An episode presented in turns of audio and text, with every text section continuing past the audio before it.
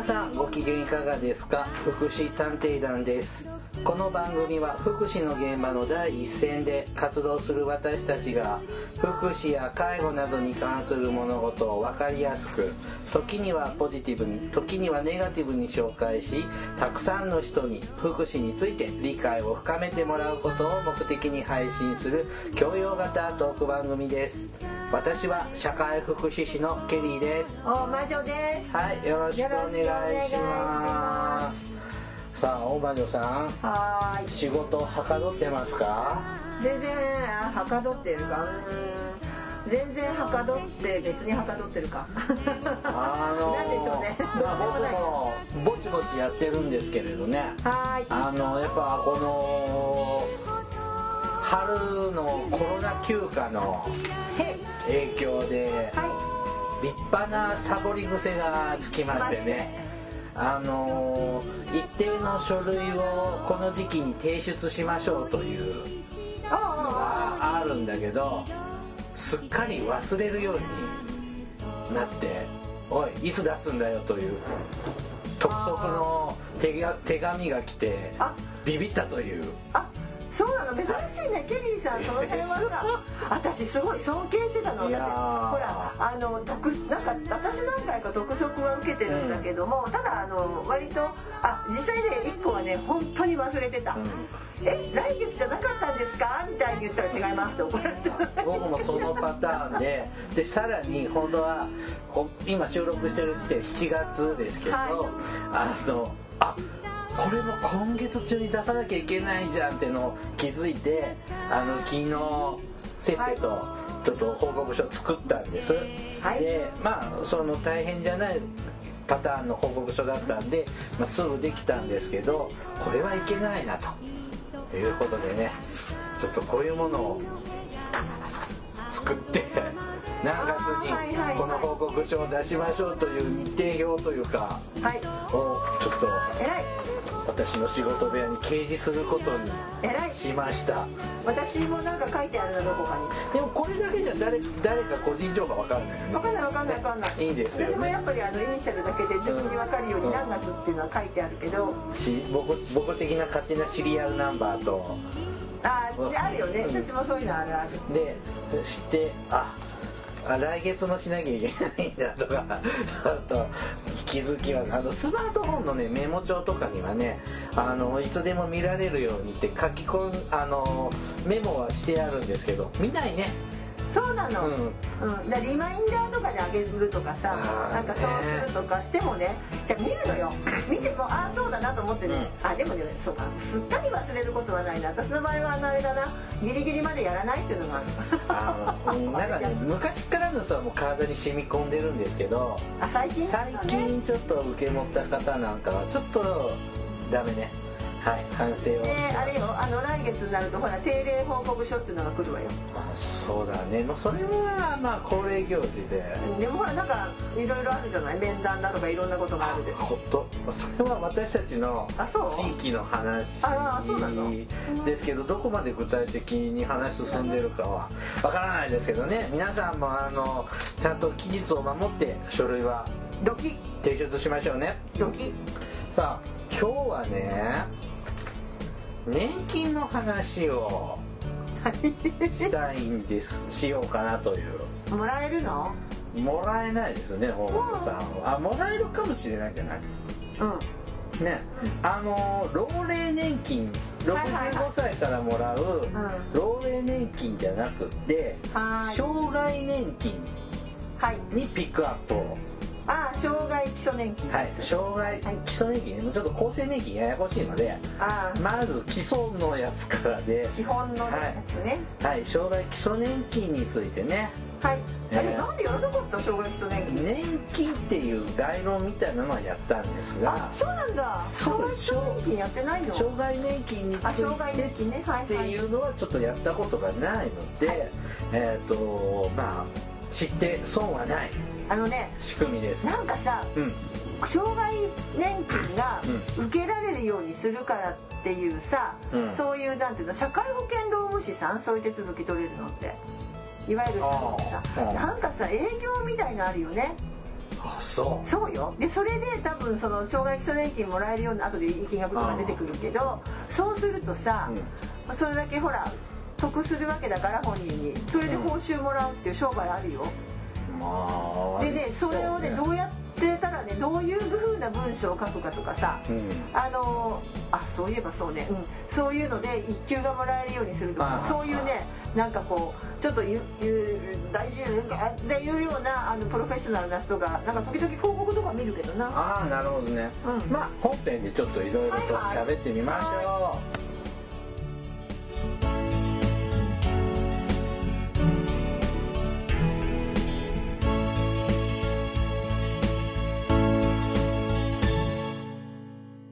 福祉探偵団。福祉探偵団第226回です。なんかすんごいすごいなんかあのなんか私何か呼んだ？はい、あの、この地方にですね、収録時時点で、あの、竜巻注意報が、そうなの、はいあの出ておりまして今え？雷がガラガラどんどあんゴロゴロどんどんと。別に私なんか呼んできたかしら嵐呼んだんですね。まあね、まあ、これこれで悪霊が退散してくれればいいですけどね。ね。はいはい。さて障害年金ね。うん。まあちょっとこういう福祉の仕事をしていると。はい。特に障害の業界の方との支援をすると。はい。まあ、障害年金っていうのは必須なと言いたいぐらい、うん。多くの方が受給をそうだからももらってて当たり前でしょみたいな感覚はちょっと自分にもあった、ありますね。であのーまあまあ一般的に年金ちょっと老齢年金でね。そうねはい。まあ一応65歳になったら。まあ年取ってあの働けなくなったからまあそのその今までうん。でこう年金を払っていると、まあ、国があの、まあ、その年金で運用してるわけだけどさ、ほんで、まあ、ある定額ね少ないんだけど。ね少ないんだけ少ど。ないけど一応こうお金を定期的に、うん。えー、2ヶ月に一遍自分の口座に振り込んでくれるっていう仕組みね、はい。それがわっと年取ってからだから老齢年金ね、はいでもうもっと早いと年齢で若い年齢で年金ももらえちゃうのが障害年金なるほどね。ですね。えっ、と日本年金機構にねどうやったら障害年金ってもらえるの？というのがちゃんと。載ってるんですよね。はい。あの分かりやすいのも分かりにくいのもちゃんと 載ってます。はい。えっ、と障害基礎年金ねはい。障害厚生年金じゃなくはい。障害基礎年金の方で話をしていきますがあのき基礎っていうのは、まあ、き基本となるあもう一個言うと厚生年金っていうのはあのあれでしょ？働いている人でそういう厚生年金っていうのに加盟、入ってる人。入ってる人。サラリーマンだね。まあそうね。で普通の国民年金あの自営業とかの人たちは、とかフリーランスみたいな人たちは国民年金、うん。その国民年金の人たちがもらえもらえるっていうか基本となるのが障害基礎年金。はい、ちょうど今7月には日本年金機構から今年度の年金額はいくらですよってもらってる人はお手紙が来てますね。ね。青いお手紙がね。なんかあれを見るたびにああら私生活保護の受給額より少ないわって毎回思ああそう。ああああああ定期便？う年金定期便で見るとねだから自分がもらえるようになったらいやだからま生活保護まだね。のことじゃない、うん。まあ。いや私はあの厚生はまあいいやはいはいはいであのまあ人気もらってる人もいくらもらえるよって今手紙来ああるじゃない。そっちね、うん。はいはいはい。ねあの毎月2ヶ月分これぐらいのこの金額を振り込みますよとか渡しますよっていうのありますね。うん、で、えっと障害年金ね支給要件、はい。まあ、受け取れる条件ですね。はい。えっとこれは決まってて、えっと国民年金に加入している間に障害の原因となった病気や怪我について初めて医師または歯科医師の受診を受けた日があること。はい。どういうこと？だからえー、だからさ国まずでもさ国民年金に加入している間ってことは20歳以上。ってことですね。いや でどっかはい。で、私の怒りが今はい。ブシッと切れたのよ、で なんで今ちょっとなんかブシッと怒り怒りが国民年金に加入しているっていうところはだからそうそう20歳以上ででなんていうの？かだから加入してえだから何を言いたいかというと加入している間だから加入していない普通二十歳から人はいるのって思っただけど加入してない人本来はいないべきなんですけどはい。所持生活保護を受けてる人とかね。そうか。はい。年金入ってないのでね、はい。とかありますがまあ国民年金に入ってる人まあ1ヶ月1万6,000円ぐらいはい。今毎月保険料として納めているはずですね。はいそうですね。はい。でこの障害の原因について病院に行った人。はい。行ったこ行った行ってないとダメなんだね。そうですね。はじでそうですね。はい。はい。だから、えー、と国民年金に加入じゃない時にしょだから初めてじゃないですか、うん。初めて医者とか、まあ、歯科医師って思うけど、まあ、初診日ですよね、だから国民年金じゃない時に初診があっちゃダメってことこれ。ってこと？うん、とにかく国民年金に加入している間に初診日があることです。ってことでしょ、うん。はい。まあまあ一般的には二十歳以上かな。そうですね。はいはい。で米印があって二十歳前やはい。60歳以上65歳未満はい。に20歳になる前は保険年金に入ってないよね。はい。で60歳以上の人は年金お金払わないよね。はい。保険料をね、えっ、と二十歳前や60歳以上65歳未満でえっ、と日本国内に住んでいる間にえっ、と初診日がある時も含みます。だから例えば、えー、と特にほらあの知的の障害がね、うん。例えばあって生まれつきにそういう障害があって例えば初診日がさ生まれた日っていう人もいるよね。います出ね生日にねあの脳性麻痺とか、まあ、出生の段階からの障害あったりするとそうだけど。10歳の時だってあるかもしれまあないね、そううんあるし3歳でもあるかもしれないし、うん。18歳まあ18歳までもいろいろあるけど、そういう二十歳前うんのであればだから別にその時は国民年金に加入してないけれども、別にその二十歳前の人はそれで初診日があればいいけれども、例えばうんその時に実はあの初診日があだからそうだね外国にあったとかね。あそれでどあうするんですか？ね日本国内に住んでいる間に初診日だからうん。日本国内に住んでいなかった時にだったらどうするんでしょうかね。ね。でもきっとその時にはさ日本国内に来た時に初診日で出すんだろうね。そういうことでしょうね。ともかく初めて病院に行ったっていう記録がないとダメってことなのね。そうですね、うん。はそうそう。だからそうなのそうなの。あの初診日がちゃんと明確じゃないとダメですね。あのそれ大事ですね。はい。いそれって例えば5歳の時に怪我をこ事故にあって障害のある体になっちゃった。だけどほ放っといた。で25歳になってはい。初めて障害だって診断書書いてくれみたいなのに行くってことは25歳の時が初診日ってことになるの？でもその時にで逆に私お医者さんのちょっとその辺になってくると、ケースバイケースじゃないといけないかなと思うので、ここで明言は避けたいん。ですけれども、通常そういう時はあの明確にさその5歳の因果関係わかんないじゃないですか、うんうん5歳の時の本当に交通事じゃなくて事故でそうなったのかそれともうんわかんないよねそれ25歳本人がどう言ってるか。ら、うん。何かそこに証明すべきものがあればまあなんとかなるかも。とかも。で確かね初診日がいつかって書くような欄があるので、はいはい。お医者さんが例えばその25歳の時に見たお医者さんでも、どうもこれはその時のっていうようなことであればまあなんか書けるのかな、まあ、よくわかんないけどもその辺はもうちょっとちゃんと調べてからの方がいいと思うよ。はい。はい。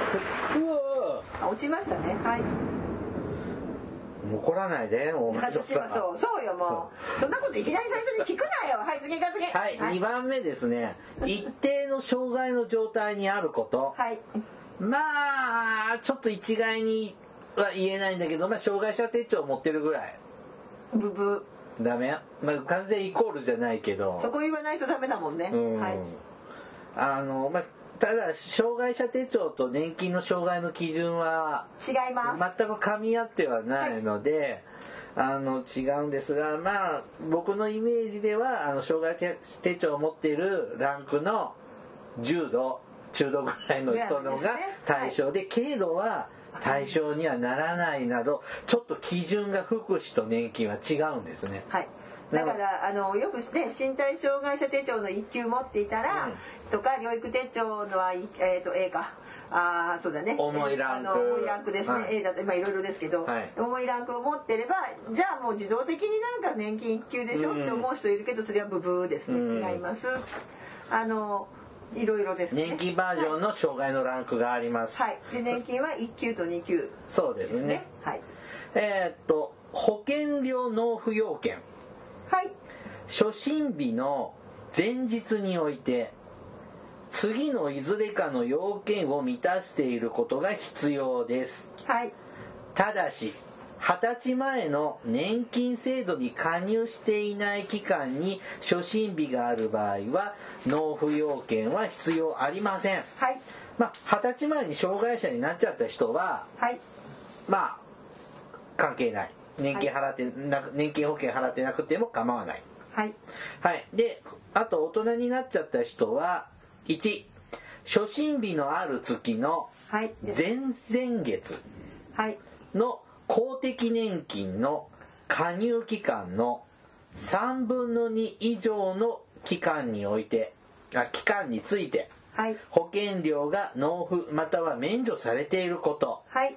2つ目、初診日においてはい。65歳未満であり、はい。初診日のある月の前々月までの1年間に保険料の未納がないこと。はい。要はちゃんと保険料払ってるかってこと。そうですね。ね。はい。ただ、あの今スルッと言っちゃったけど、はい。えっ、と二十歳に二十歳前の年金制度に加入していない期間はい、に初診日がある場合は納付要件がありません。うん、で意外にこれは大事かなと思うんで あのさっきの話を5歳でとかさ、あこれがだから初診日がいつっていうところになるので、うん大事ね。そうだからちょっとあの豆知識だかもしれないですけど、よくほらあの高校えっ、と後後期高齢者じゃない。あの、えっ、と青年期後期っていうのかな、まあ、例えばさ中学校とか机とか高校生ぐらいになって、まあ、ちょっとこう精神疾患系みたいなさあこうので不登校になったり、はい。ちょっと引きこもっちゃったりっていう子供さんたちとかたくさんいるじゃないですか。でその時に実は病院行っといた方がいいよ。うん。お医者さんに見といてもらった方がいいよ。うん。っていうのはこういう理屈もあるんですよね。例えばその時に初診の記録を残していついつ初診日でとか言ってでまあでもその時にはまだほら手帳だなんだとかね。うん取りたくないと、うん。いやうちうちの子はまだ大丈夫、そんなそんな障害者じゃないとか言うんやけ、ね言って。で手帳取らないとしてもですよ、うん。それで例えば病院とかに行ってたら、まあ、例えばちょっとあやっぱりちょっとこういう発達的なね課題があるかなとかさ、うん。いろいろ診断名がつくかもしれない、うん。でそうするともし二十歳過ぎてちょっとやっぱりなかなか仕事に就くのが難しかったりした時に、この障害基礎年金のすぐに受けられる可能性がありますよね。ゼロよりはある可能性がある可能性ありますよね。それその時の状態によって違うけどさ、うん。そのその障害のここにある一定の障害の状態にあるかどうかわからないけどうん、それはねあの元気に働いてもらうのが一番いいけど念のためそれこそ保険としてうん。あのよくねなるべくし病院行っといてっていうのはこの意味もあるんですけどね将来ね。はいうん、だからねそうそうそうそう、ね、特にそういう若い人でさあの、ね大変だ。もん、まあ、通常ね考えて働いてていろんな年金も納めてって、っていう場合にはその何か大きな事故とかにあって障害になってしまったらっていうのがその前々月だっけ、うん。前々月まで加入っていうのも今だから初めて病院に行ったのが7月だと前々月5月。5月ね。うん。までの加入期間の3分の2以上の期間についてあ保険保険料が納付または免除されてる。ら3分の2以上を本来払うべき年金をちゃんと払ってればいいのね。そうそうそう。払ってなかったらもらえないんだよね。あともうう一つはさ豆腐もそうだけどさ免除っていうのがあってさ、うん。あのほら難しいの二十歳まあ大体4年生の大学だとさ、うん。今日本だとねまあえー、と高校18歳って言って1920歳まではまあ年金入らなくていいけど二十、歳になると年金入ってねって確かお便りが来るの来ますね。でその時にあの親が別に払うよって言ったら払えばいいんだけど、うん。うん。あのまあ、ちょっと今働いてないから本人も払えないからっていうところ、うん。学生のね今免除っていう制度があって、でこの免除っていう手続きをちゃんと取るんですけど、うん。これ取ってないとまた 単なる不払いというか。これ免学生さん免除で、あの払わなくていい。これは後で払う。後で払うんだっけ？私ちょっとこのところあの調べます、うん。はい。でだからそれがノーカウントなのか払わなくていいよって公然と払ってないのかその分怒られないけど払ったカウントはノーカウントになってるのかうん。ってちょっとあるよね。そこはちょっと今現在調べております、少々お待ちください。はい。であとはまた免除されてる場合もいいんですね。3分の2以上。例えば生活保護を受けてる方とかは、うん。年金保険払わなくてねいいのって、はい。本来払うべき期間の3分の2以上もう生活保護を受けてるからうん。年金保険は払わなくていいよ。保険料払わなくていいよというのが3分の2以上あればうん。いいんだ。他にもねごめんなさい免除ねいろいろありそうです。学生ごめんなさい学生さんはね失礼しました。学生さんはね、多分ね違います仕組みが。はいはい。腰学生さんは学生納付特例制度を利用してくださいって書いてある。学生さんは学生の納付特例制度。ああよいしょ。だそうですはい。僕払ってたよ学生の時から。あだから別にいいんだ苦学生やってたから。バイト一生懸命やって学校行かずに。別に払うなって言ってるわけじゃないんだけど、払ってたけど高えなと思ってましたねうん、学生については申請により在学中の保険料の納付が猶予される。やっぱ猶予でした。猶予っていうことは？はい。後で後でもいいよ。後後払いでも。後払いね。はい、でただしえっ、と、えー本人の所得が一定以下の学生が対象となります、うで家族の方の所得の高は問いません、うん。はいということです。はでその手続きをちゃんと取ってねっていう話です、いこれ若者タイプですね。はいはいはい。あとろえーっと初診日によって65歳未満であり初診日のある前月の前々月までの1年間の保険料の未納がないこと。はい。ああこれ別に若者も年寄りも関係ないのか。うん。まあだからきちんと払うなり払えないんだったらそれなりのしかるべき手続きを取ってちょうだい。取っといてくださいねってことなんだね。ちなみにあの話曲げるけど、はい。今ね新型コロナウイルス感染症の影響による減収を自由とする国民年金保険料免除についてっていう手続きもあるそうです。高い今ね高いねって言ったけど、うん。確かに結構高いのでもしどうしてもという方はこういう新型コロナでね影響を受けた方はこういう手続きもあります。国民はい年金には。はい。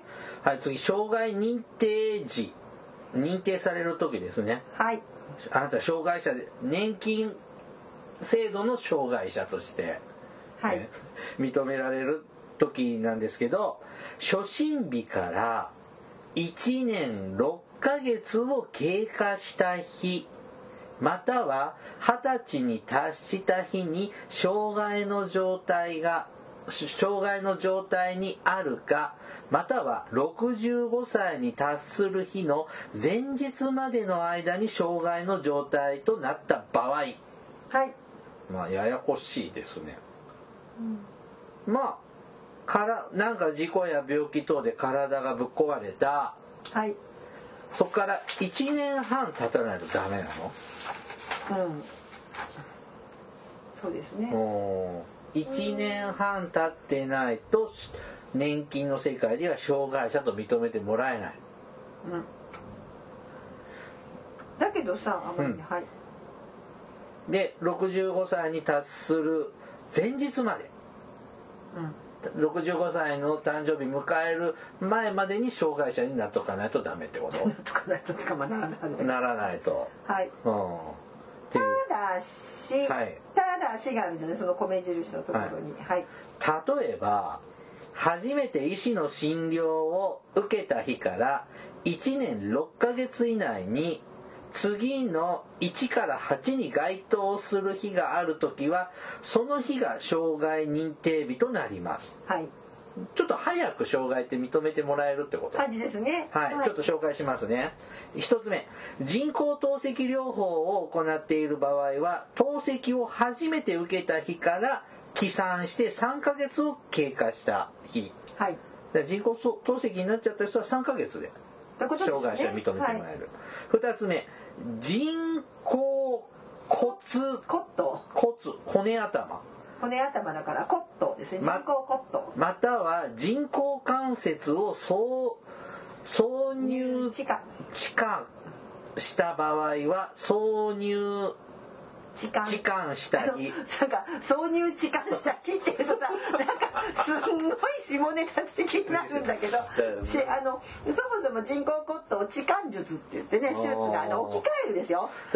だだから頭蓋骨とか人工か人工の頭蓋骨なんてあるんだね。あるんでしょうね。人工あちゃえ頭蓋骨だ。人工骨頭ってさあの骨のここのああそうかごめんなさいあのあのさすがそこはちょっとあの元ケアマネージャーなので私。さすがにあの自己骨頭っていうのはそうそうそうあのここのよくさあるのは大腿骨頸部骨折ってねあの高齢者の方がよく大腿骨のあのところをね頸部とかその骨頭あのここ骨折するんですけどもここのつなぎ目のところをこう骨を変えてなんか金属にね入れ替えたりとかあと人工関節だから膝とかねよくやってますけど、はい。こういうのそれをね挿入置換って置き換えるね、うん。置換じゃないですよ置換じゃ。はい。で手術した日ってことだよね。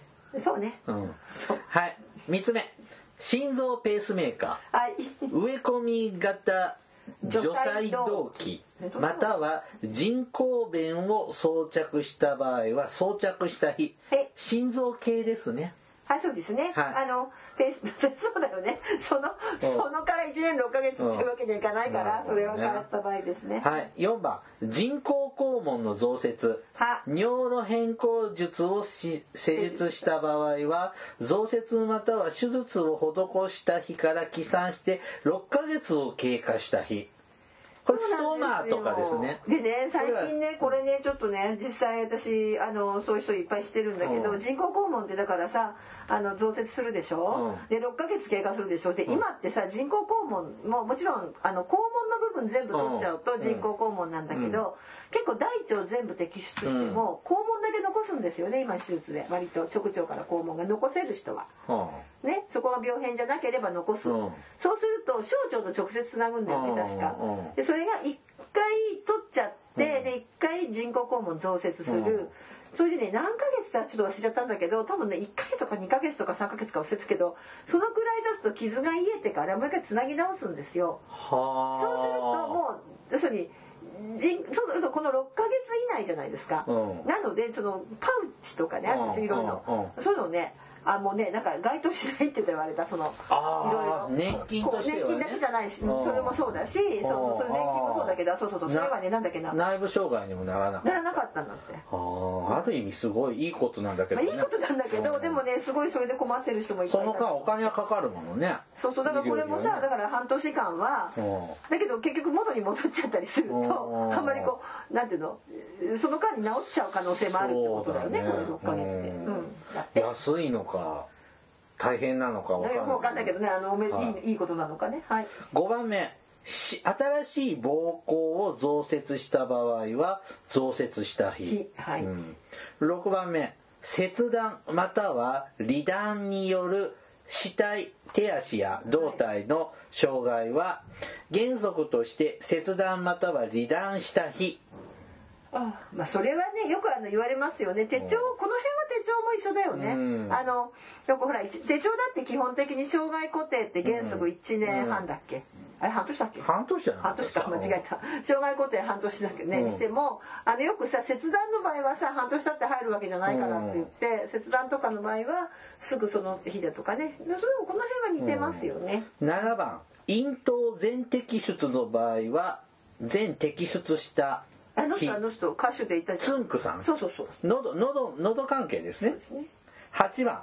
在宅酸素療法を行っている場合は在宅酸素療法を開始した開えこれ CPAP は違うの？違いますね。BPAP から？うん、もっとあの重い重い方ですね。あれは APAP ってあるのはどうでもいい。あの、C ねね、夜だけつけてっていうのは CPAP って呼びますけど B, B が何だった？あ B がずっとこう鼻こうやってつけるやつだった？うん、なんかずっとつけて酸素つけて歩いてるおじいちゃんおばあちゃんとかたまにありますね見かけますね。鼻にこう貼ってね、うん。鼻のとこでね、はいはいはい。結構あのゴロゴロ転がしてね、なのでぜいろんな障害があるけどもすぐ認めてもらえて年金支給になる場合もあるし。そうそう。コロナでさこの大、コロナで心臓の肺がさうん戻りにくくなって在宅酸素療法を行っている場合はこれに該当する可能性がありますね。はい。はい。なるほどね。で、えーっと、じゃあいくら年金ってもらえるのか。はいはい。えーっと、令和2年4月からはですね、えーっと、障害基礎年金1級は年額78万はい1700円。はいえ？かける1.25あ、かける1.25か。多分そこでびっくりした。止まるなと思って おかしいぞと思った。でしょはい。まあ電卓出てきたでしょ、はい、えーっと78万1700あ間違えた。78万 1700×1.25 は97万7125円はい。で2級は軽い年金の中で。7万の1925でしょはい。で、かはい、軽い方は78万1700円。はい。ですね。はい。だから25%増しでお重度の重い方1級の方にはだから基準額より25%増してますよって考え方なのかそうですね。えっ、と、6月1日に厚生労働大臣じゃない、日本年金機構から年金額のお知らせが届いてるんですが、はいえっ、と、ちょっととある方のコピーをちょっと持ってるんですが、この方基礎年金1級なので、77万125円ですね。あれ？なんで？あ、ごめん、97万。言い間違えました、もう。はい。97万です。なんで77万なんだろうって今僕ね。ハテナマーク飛んじゃった？この人、ちょっと、この、ちょっと今手元の資料のね、あの、年金の資料を持ってる人なんだけど、この人ね、半年前までは2級だったんですよ。はい。で、ちょっと医療スタッフとかと、ちょっと話し合って、あの、1級の年金もらえるように、手続きをあしました。すごい。で本当になんか突発性であの重い障害になってしまってでだ。あの年金が年金あの78万の年金ではやりくりができないしこんなの絶対に重い年金額で来るよっていうのででね申請してからうん。半年ぐらいあ結構かかるかかるんですよ。であのえそれはやっぱりあれでしょ？保険証もあ間違えた。間違えた。診断書だっけ？診断書。も出して、うん。まあちょっといやらしいけどまあ要はいかに大変な状態かをその審査会みたいな年金のはい。審査会みたいなところで分かってもらえるかがうん。大事だと思うのでその辺をとても分かりやすく書くようにドクターにはお願いして。はい。あでもねそれすごい大事で私はほらちょっと仕事柄あのまさに療育手帳をずっとねあの持ってて、まあ、知的な障害とかがあって療育手帳を持ってる人が二十歳になってさっきのあのほら二十歳前に初診日があるのでってことでうん。二十歳に近くなると、まあ、大体お母さんたちがその申請に行くわけじゃないですか、はいそうやってねあの年金の。そしたらさ書くとかあるんだよねなんか今の状態とかいろいろ。うんで、うん。親御さんも書くんだよねいろんなことをさ。あそう。うん親御さんが書いてる二十歳の時はだって別に一番よく身近で分かってる人。そうだ。うんうん。そう。そうだそうだ。うん。で親御さんが書いていろいろさほら親御さんによってはさこう悪気はないんだけど、例えばすごく悪く書く人っているじゃない。自分のことができない、ねできないできないできないってうんタイプの人もいれば、逆にうちの子は重度だけどできるできるできるっていうタイプの人もいるじゃないですか。ね。実際さ特にあの今自閉症スペクトラムだってなるけど、割とこうしっかり子育てしてしっかり枠にはめてた形でこう困らないように育ててきた方って、うん。結構そのぐらいの年になってるとなんか定型パターンがあってそんなに困らなかったりね。まあわかりますで家族もその定型パターン慣れてるので、外から見るとどうかも違うかもしれないけどなんとなくこう困らないくなっちゃってると、その状態書いたら2級になっちゃった人がいるの。だけどもう全然全然しあのその別の判定を受けるとうん。もちろん重度だしうん。あの支援がたくさんいる人なんだけどもやっぱこうそそういうのもあったりあとたまたま、えっと、お医者さんが意外にさ知的障害の方ってずっとかかってなかったりするよね。かかってないですでね年金もらうからっていきなり突然うん。誰かのとこ行って書いてもらっても先生がさ状態わかんないの。うんだから本当は少しでもいいからつながっててほしいんだけど、うん。でやっぱ普通の内科の先生じゃ書いてくれないから、うん。まあ、精神科だったり、うん。あのそういった発達専門の小児精神とか行ってもらうんだけど。結構あれはねそのその今のね2級から1級っていうのは金額もねまあ大きいし結構ドキドキしてですよね。昔もねちょっとそれ手伝ったことあるんだけど、うん。やっぱね年金機構からあの帰ってきた。もうちょっと詳しく書けってで私なんか実はそのあの 2, 級の採点受けた人、最終的には厚生労働省まで乗り込んだ。あの呼ばれたその審審何？あ裁判じゃないけどうん要するにそういうのがあるんだってこうその審議会みたいなのは。呼ばれたそうです。えー。ちなみにですねその本当に申し込んでから、うん。診断書書いてもらわないまず1ヶ月ぐらいかかかったりするじゃん、おゆっくりの場合さらにそれを日本年金機構年金事務所に持ってって半年ぐらい待つと,、えー、と国民年金支給額変更通知書っていうのが来るのね。はい、はいはいこれはい。僕は却下された経験は今のところないんですけれど、うん。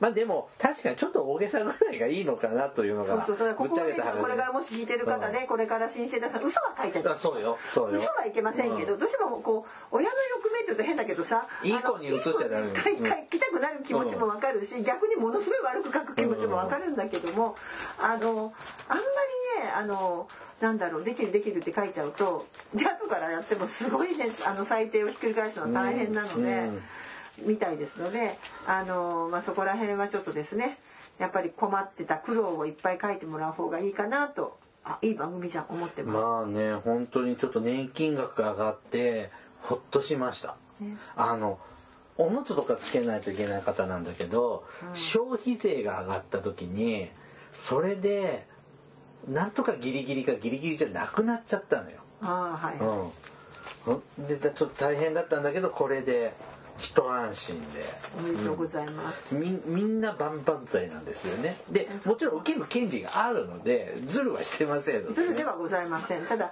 ほっとくと別に自分からこんな風ですって言わない限り誰も手続きしてくれないので、はい申請主義でございますね、日はい本は。はい。でまあこうやって障害年金ってもら申請すれば認めてもらえばもらえるんですがたまにはもらえない方っているのね。ね。なんかあの私ねっていうかほら普通仕事でさいろんな障害の方接するんだけど、うん。大抵「いや年金もらってるよね」と読まない？普通にもらってるでしょ？って、うん。この人はもうあ多分1級ぐらいはちゃんともらえるよねうん。とかさ、と思ってたんですよ。でうん。あるねこう本当にだってあの障害支援区分じゃなくて支援区分だったっけ？障害支援区分。支援区分障害福祉サービスを受ける時の障害のランク。ですね障害。支援区分1から6まであります。はい、えーっと障害、えーはい、障害支援区分ですね。支援区分のあそうですね障害支援区分ですね。うん。障害支援区分の言ってるじゃんえ？分かってる。はい一応一応資料見た。障害支援区分のがもうほぼ6あ6か一番重いのが6ですけ一番重いど6ですねの方にだからあこれはもう身体障害者手帳じゃなくて間違えた身体障害者手帳も1級です、うん。基礎年金も1級だよねってうん。思って私はあでもさ年金入ってるよねみたいな話になったことがあったんですとある利用者さんに、うん。そしたら「いや年金もらってない」って言葉が返ってきたんですよ。へえ？っ思ってなんで？うんっていう話になったら実はあのこれ問題にもなったんだけどもさ、うん。その人ちょうどねでもね考えるとそういう時期なんです。あの昔さ今もずっと話してたけども二十、歳になりました、うん。でほら学生の時には猶予、うん。だからその手続きを取ってください、もしくはちゃんと学生も払ってください、うん。ですね。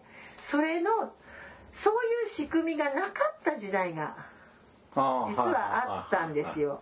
猶予とか免除制度っていうのがなくて、でだから学生でででしかもその例えば二十歳ででも国民年金払いなさいって来てもうん。払う視力がないからうん。払わないでおきましたとしましょう。と無届けってこと？無届けで,、はい。でそこそこにねで無届けっていうかあれ確か制度のあれ不備だったんですよね。そもそもなんかそういうこうなんていうの？こね確か制度上の不備だったのででそうだったのでっていうことで今じゃないですよ。もっと何十年も前ですよ、うん。うん。今60近い方ですからね、うん。うん。うん。その人が学生の頃。でそうしたら、うん。その時に学生の時に障害になった人っていますよね、うん。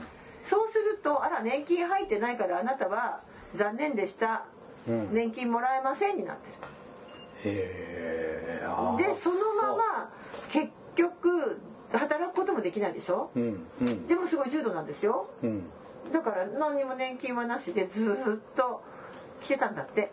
へあそうかと思って。だから今も年金はもらってない。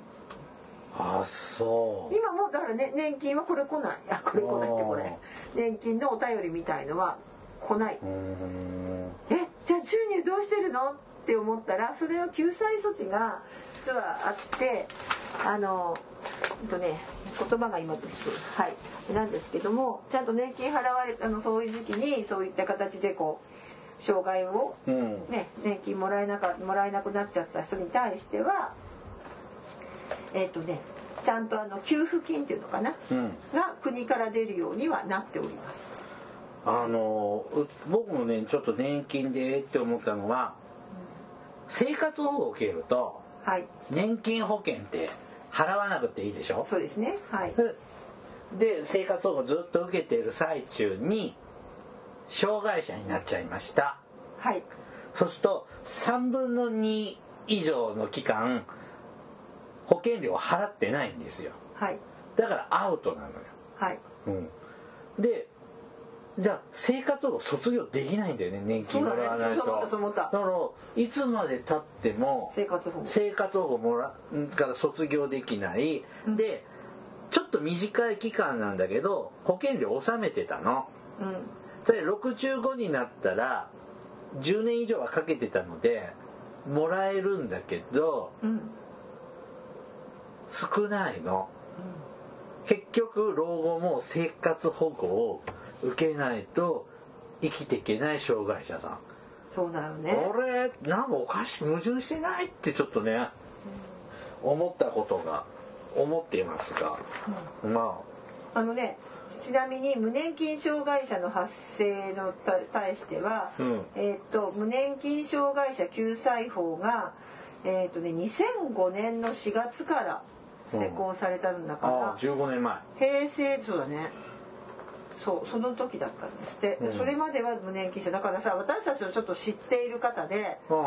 あのほら働いてる方いるじゃないですか。あ車椅子のお兄さん。車椅子のお兄さん。であの人もそうだった。あそうなん私はてっきり年金をもらってると思ってた、うん。年金もらって働いてるから、うん。まあ変な話年金プラスで働く人ってさ、うん。バリバリってなくても多少ねっていうのもあるじゃないですか、うん。補填できる、うん。あのそこはね、そううんベースをもらえるから。違った。あだからちゃんとした仕事すっごい働いてた。こだわってはい。う仕事を探してそ転職の時もってしてたんだ。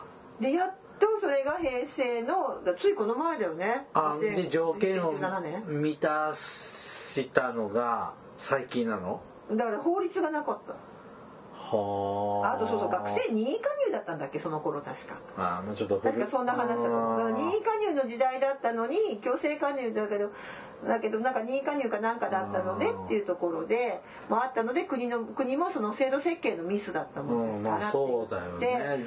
今ねちょっと金額いくらだったか私も忘れちゃったんだけど大体障害基礎年金と同じぐらいの年金のえーと遊びましたね。えっ、ー、とですねあそんなもらってないじゃん。そうそうそう特別障害給付金っていうのなんですって。うん。あそうそうそこまでもらってない。月額5万とかそのぐらいだと思う1級でもだからあのあ満額ではないはず。あじゃあまだ働かないとダメだね。そうだよまだ働いてるよ、うん、だから働ける人はいいけどさ働けない。じゃあその5万もらってあと足りない分は政法？まあそうなるんでしょうね、うん、たまに落とし穴に。そうそうそうだハマる方がいますいます。いますので、うん、今紹介したのが全員が対象にならないこともあるので、まあともかく一度は年金事務所に相談に行くべきか。そうですね。うん。ただね年金事務所混んでんのよ。う。ん。うん、ケリーさん常連さんなんであそうなの？顔パス、うん、あまたケリーさんみたいなすごいねうんあちなみに嫌な客なんだあの学生無年金障害の話もちょっとしてもいい、はい、はい、えー、っとですねがあの学生の98%が任意加入していなかった状態の時期の人たちなんですって。うん。それはいつぐらいですか？えー、っとですねでで、えー、ちょっと待ってね。なのではいあいつって書いてないけど いつって書いてないけど、えー、まあ昭和の話昭和から平成の初めぐらいですね。はいはいはい。うん昭和34年の立法で適用除外とされて、学生さんは任意加入の手続きをしない限り完全に制度の枠外に置かれました。ところが学生に用意された任意加入制度は保険料の免除がなく保険料全額納めなければならなかったため学生は加入しにくいよね。だから学生さんは任意加入だったと。そのそのね。任意加入っていうことでずっと来てで平成元年改正で強制加入になったでしょ？国民健康保険じゃ名間違えた、国民年金ね、国民年金は平成元年の改正で強制加入になったので、それまではだよね。それまでは任意加入だったので、ってことですよね。はい。という今おさらいみたいなことをしてますけど、そうすると98%が任意加入してなかったのに学生の間にだから悪ね今今は違うよね。今はちゃんといろんな手続き取ればいいけどそういう仕組みもなかった時代。まあね昭和30年代とかって大学生とか少なかったでしょうしね今と比べれば。まあねだけどさ、うん、平成元年ってついこの前私からしたらこの前よね。えー、遠い昔ですよ、えー、平成の平成元年でしょ。だけど昭和の最後でしょだから。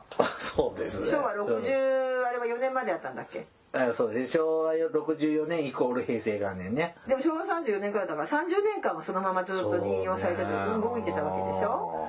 でその中にだってその時代ってさ大学行ってなかった？結構。皆さん平成のちょっと前ぐらいなら。まあ昭和50年代とかはね。行ってましたでしょ？34年はほとんどねあれかもしれないけど、うん、だからあれでしょうね。ほら高度経済成長時代の時は、うん、働いて貯金もしやすかった時代だったのかもしれないけど、うん、低成長時代からはちょっと大変な声は出てきそうだねそうね。これからもちょっと大変だよね。あそうそう。あとねこのこの学生の無年金の問題は、えーと、ちゃんと訴訟を起こして。まさにソーシャルアクションですね。訴訟を起こして勝ち取ってから平成じゃなくてさっきの2005年だっけ、はい、から施行されているということですよね。なるほど、はい、というはい。なんかあの勉強自分が勉強しながら喋ってました。はい。障害年金ね。はい。あの人生の保険ですからね。そうそう。はい、まあとりあえず払っといた方がいいと思います。はい。はい。本編終わり。This is 福祉探偵団。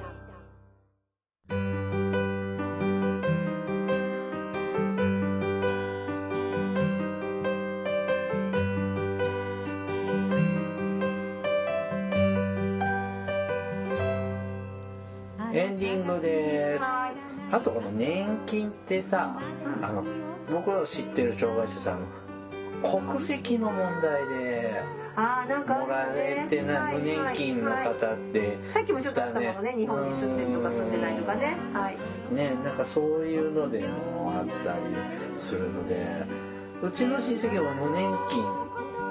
普通無年年金払わなかったので生あいる活がいるいるそういう人大変でそういう人いる。うんあのなんかやっぱ国に対するそういったものに対する信用感がないと、うん。あの払わなくなっちゃうの出てきますね、はい、前もそんな話した。ん。で、やっぱ老後の親の世話がその経済的支援が子供たちは大変だったもう死んじゃったんだけどね。その方は、うん、そこはちょっと大変だった。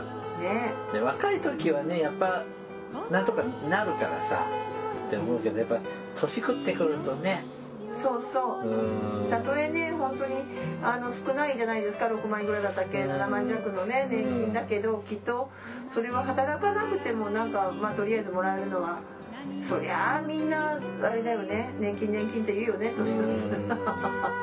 私200年も生きてるんだけど年金もらえないわなんで。うん。あ分かった。人間じゃないからね人間扱い人権がまずないですね。魔女犬です。ね。はい。まあでもね障害者の支援をしてると本当これあのー本当にねうまいこと仕事がつけずにこうバイトレベルの仕事しかつけずだけど年金もプラスで家計の助けになるのでそれであまり困らず生活ができるので助かってますね。あ私そういえばさ一人仕事で関わってる人今未成年なの。うん。で二十歳だから年金さどうしようかなと思ってなんかもらえるかもらえないか分かんないぐらいのレベルなんだけどさ。そこはいドクターとよく相談して、ねえどうしよう。でも欲しいな。うん欲しいなって別に私がもらうわけじゃなくてもらってあげないとん。本当に生活大変なのでこれからもうんなんとかしたいな。はい。まあでも手厚いですよね。年金に入ってなかった人も未成年の時に障害者だとそうそうそう。いただけるのでね、うん。というわけであのよくね特に高校あたりでねあの早めに病院に行ってなんてあのいうねいう話が出る時がありますが。一度でも言っときゃいいのね。とりあえず言っといてください。はい。はい参考にしてね。そうなの。そこで抵抗されるとさあっという間に二十歳になっちゃうとさもう知らないよはい番組からのお知らせです、はい。福祉探偵団では皆様から福祉や介護に関する疑問や質問不満や愚痴番組に対する感想やご要望を募集しています。もちろん普通のお便りも募集しています。お便りは E メールでお願いします。メールアドレスは福祉探偵団アットマーク Gmail.com 綴りは fukushitан teidan アットマーク gmail.com です。また福祉探偵団のツイッターがあります。フォローお願いします。さらに福祉探偵団の Facebook ページも開設していますのでいいねのクリックをお願いします。はいそろそろお別れの時間となりました。お相手はケリーと。大魔女でした。それではまた次回お会いしましょう。ごきげんよう。さようなら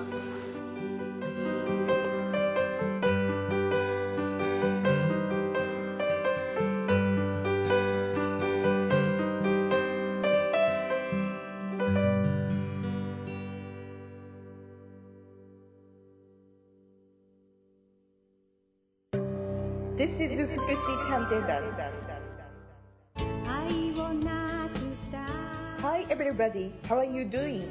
This program is educational type talk show distributed for the purpose that we who work in the front of welfare, introducing about welfare things and care, etc. This program sometimes for negativity and sometimes for positivity, also intelligibly for getting deeper understanding about welfare for many people.